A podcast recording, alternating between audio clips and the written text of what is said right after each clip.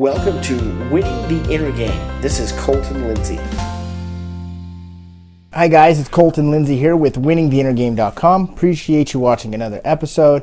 Hope you enjoyed my last video, a little Shia LaBeouf uh, impersonation of Do It. What I want to talk to you today about is, I actually call it analysis paralysis. It's the inability to make a decision. And in fact, when you don't make a decision, you've already actually made a decision to not take action. So here's what I mean by that. Here's one of the common things that agents like yourself are paralyzed in taking action on. So one of the things is we always talk about how we want to take more listings. And we know that we don't just magically take more listings. We have to go to work. What seems to be working today is a complete turnaround. I was actually talking to James Wotaling about this today, about how it seems like fifteen years ago, twenty years ago, door knocking and uh, direct mailers were very, very popular. Then as we moved into the internet age, mailers actually went away, door knocking went away, and people really focused on doing maybe robo-dialing and these auto email campaigns and things like that. You're actually seeing a lot of top producers today move back to door knocking and back to direct mailers because the system of email and telephone has almost been abused. And you can see great agents across the country that are having a ton of success. In fact, myself, have I've actually recently in the last six months shifted my own business model to be more direct mailing with my People Farm and with my S O I, specifically increasing direct mails with the People Farm up to twice a month. And that's a whole other subject on how I work the People Farm. It's not necessarily what you think of when you think the word farm. But what I found is this is, is when I can con- continue to move differently in the direction than what the masses are doing, I'm gonna create more success. For example, when everyone's buying And, and and it's a panic that they're gonna they're gonna lose out on opportunity because it's gonna go higher and higher. That's a good sign that you should be selling and getting out, right? And when everyone's panicking and throwing out, and throwing it out, and people can't give property away, that's a good sign you should be buying. You should always doing be doing what the the opposite of the masses are doing, because the masses generally follow a group of of failure. You know, they they, they group together. But specifically in this video, I want to talk about the inability to make a decision. Here's a good example you're going to face at a listing appointment with probably an amiable type person is if they're still allowing you to stay there, they still are allowing you to handle objections and converse with them.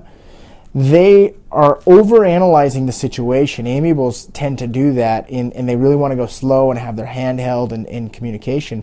So what you have to be able to do is help them make the decision and re- reassure them that once they make a decision, that stress will go away from their life and they'll be able to move forward.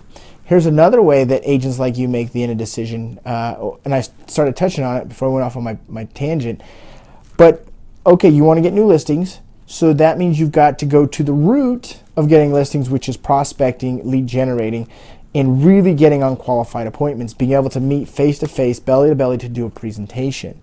So if the root is that, for some reason, you'll start to debate which way is the best way to try and go get business, which way is the best way to go lead generate and to prospect. And so you'll put up posts on Facebook and say, hey, what do you think's better, calling at nine a.m. or calling at five in the afternoon? Or you'll think, hey, is door knocking better or is phone call fo- phone calling better? Hey, do you think generating a leads on this website is good, or do you think calling for sell by owners is better? Would you rather call for sell by owners or expires? And the problem is you're so overanalyzing it that you're actually not taking action and allowing yourself to get on appointments and allowing yourself to grow. So what I would do is I would make the resolve that every day you eat the most important frog first, like Brian Tracy teaches in Eat the Frog. nine a.m., eight a.m. for me, I'm doing the most important thing, which is lead generating.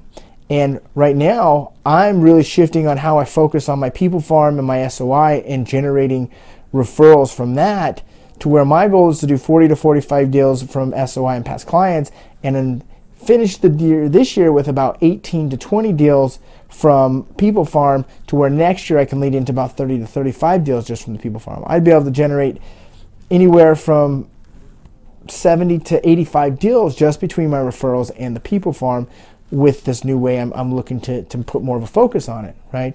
And one of the things I'm actually personally phasing out, which has probably come to a surprise for a lot of you guys, is I'm phasing out for sell by owners, and that is actually what I built my business on. One year I did thirty-seven for sell by owners alone, and I want to make a more sustainable business. Not that you can't with for sale by owners, but what I'd like to do is is really custom more to to generating leads from my past success with for sale by owners.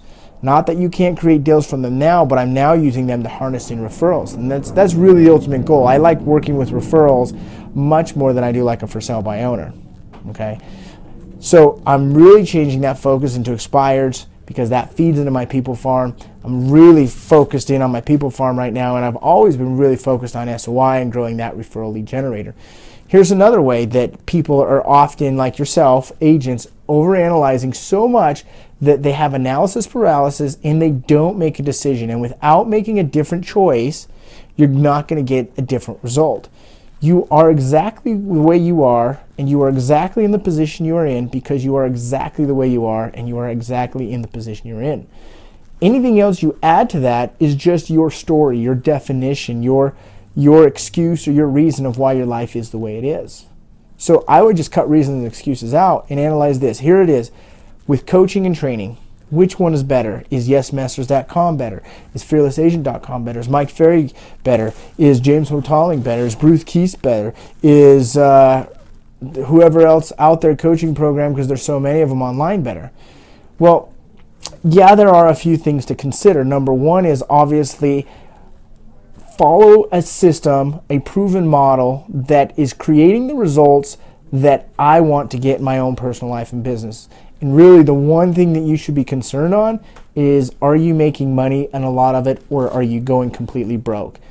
And the other thing is, is long term, are you creating a business where you always have to generate new deals, or are you creating a business going to allow you to focus on a referral-based business, which is going to be sustainable uh, long term, okay?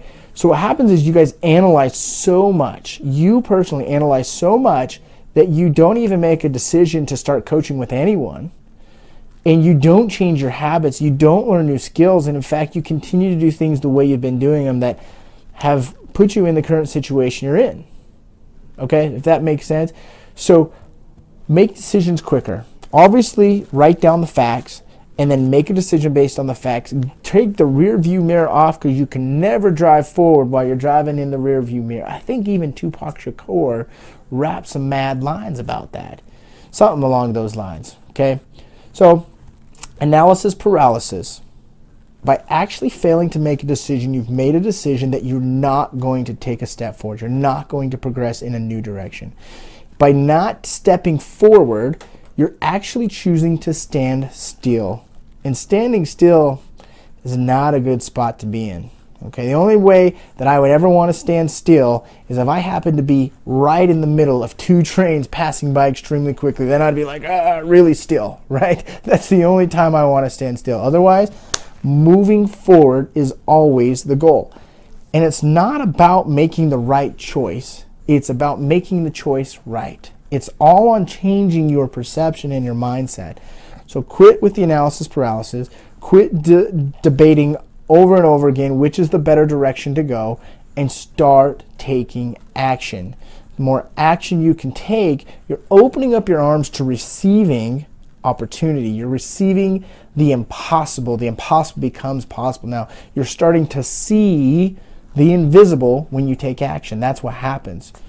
But continually debating, and I, it's so funny, I got so many agents, agents that have been emailing me the same friggin' question for years now.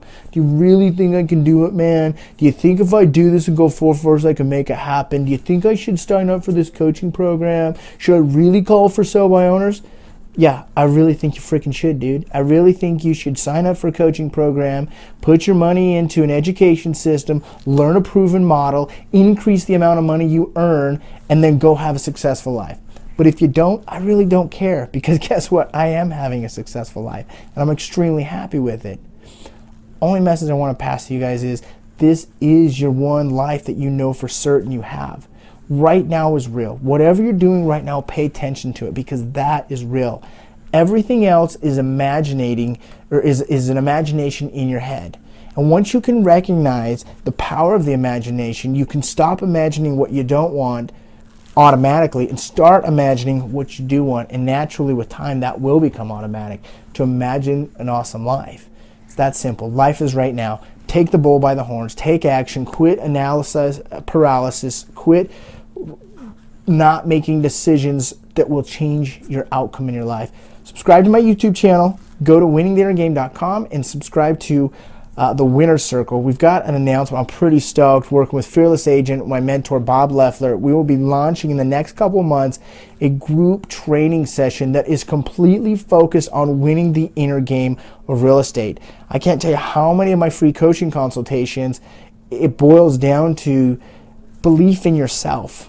And we all have this inferiority complex, and my goal is to help you overcome that and have a complex of confidence, a complex of you can be, do, or have anything you want. Not to say that you're not going to have doubts and fears along the way, because you will. That's part of existence.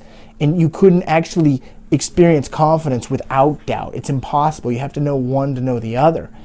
What it is, though, is to be able to recognize that fear, look it in the eyes, and have the courage to move forward. Have the courage to really just take a step, and you'll find out, just like that, that fear was that that made up, that imagination right there. It just crushes it instantly.